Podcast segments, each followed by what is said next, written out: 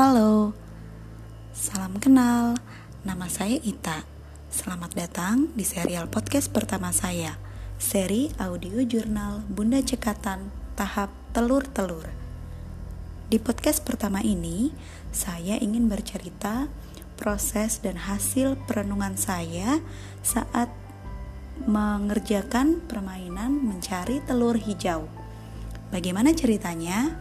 Yuk disimak.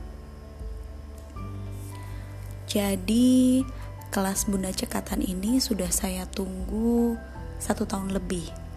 Nah, alhamdulillah akhirnya saya bisa bergabung di kelas Bunda Cekatan.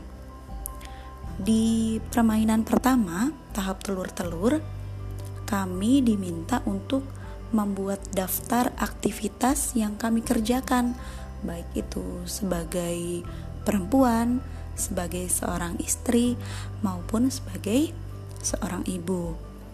Nah, e, kemudian dari aktivitas tersebut dibagi menjadi empat e, kuadran.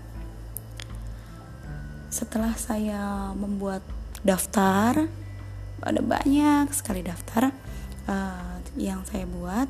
Kemudian saya membaginya menjadi empat kuadran tadi.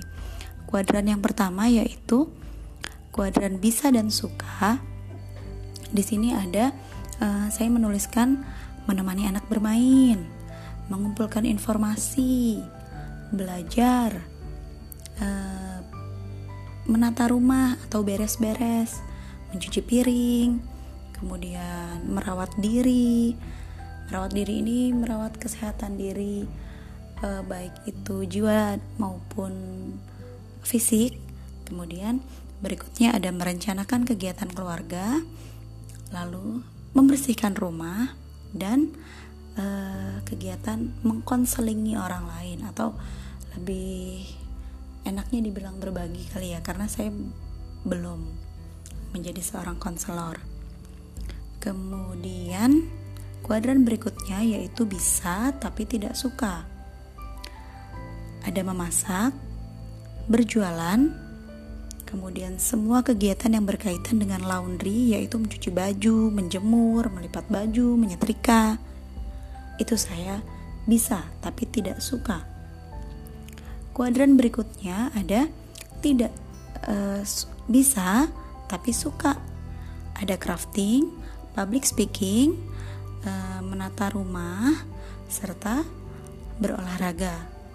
Dan kuadran terakhir ada tidak bisa dan tidak suka, yaitu desain, berkendara, memperbaiki alat-alat atau hal-hal yang terkait dengan teknis.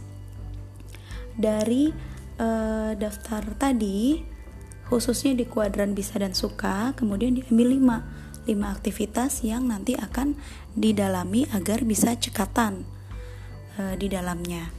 Maka dari daftar bisa dan suka yang cukup banyak tadi saya pilih 5 yang pertama adalah belajar kemudian yang kedua adalah mengumpulkan informasi yang ketiga adalah menemani anak keempat adalah merawat diri serta yang kelima adalah merencanakan kegiatan keluarga.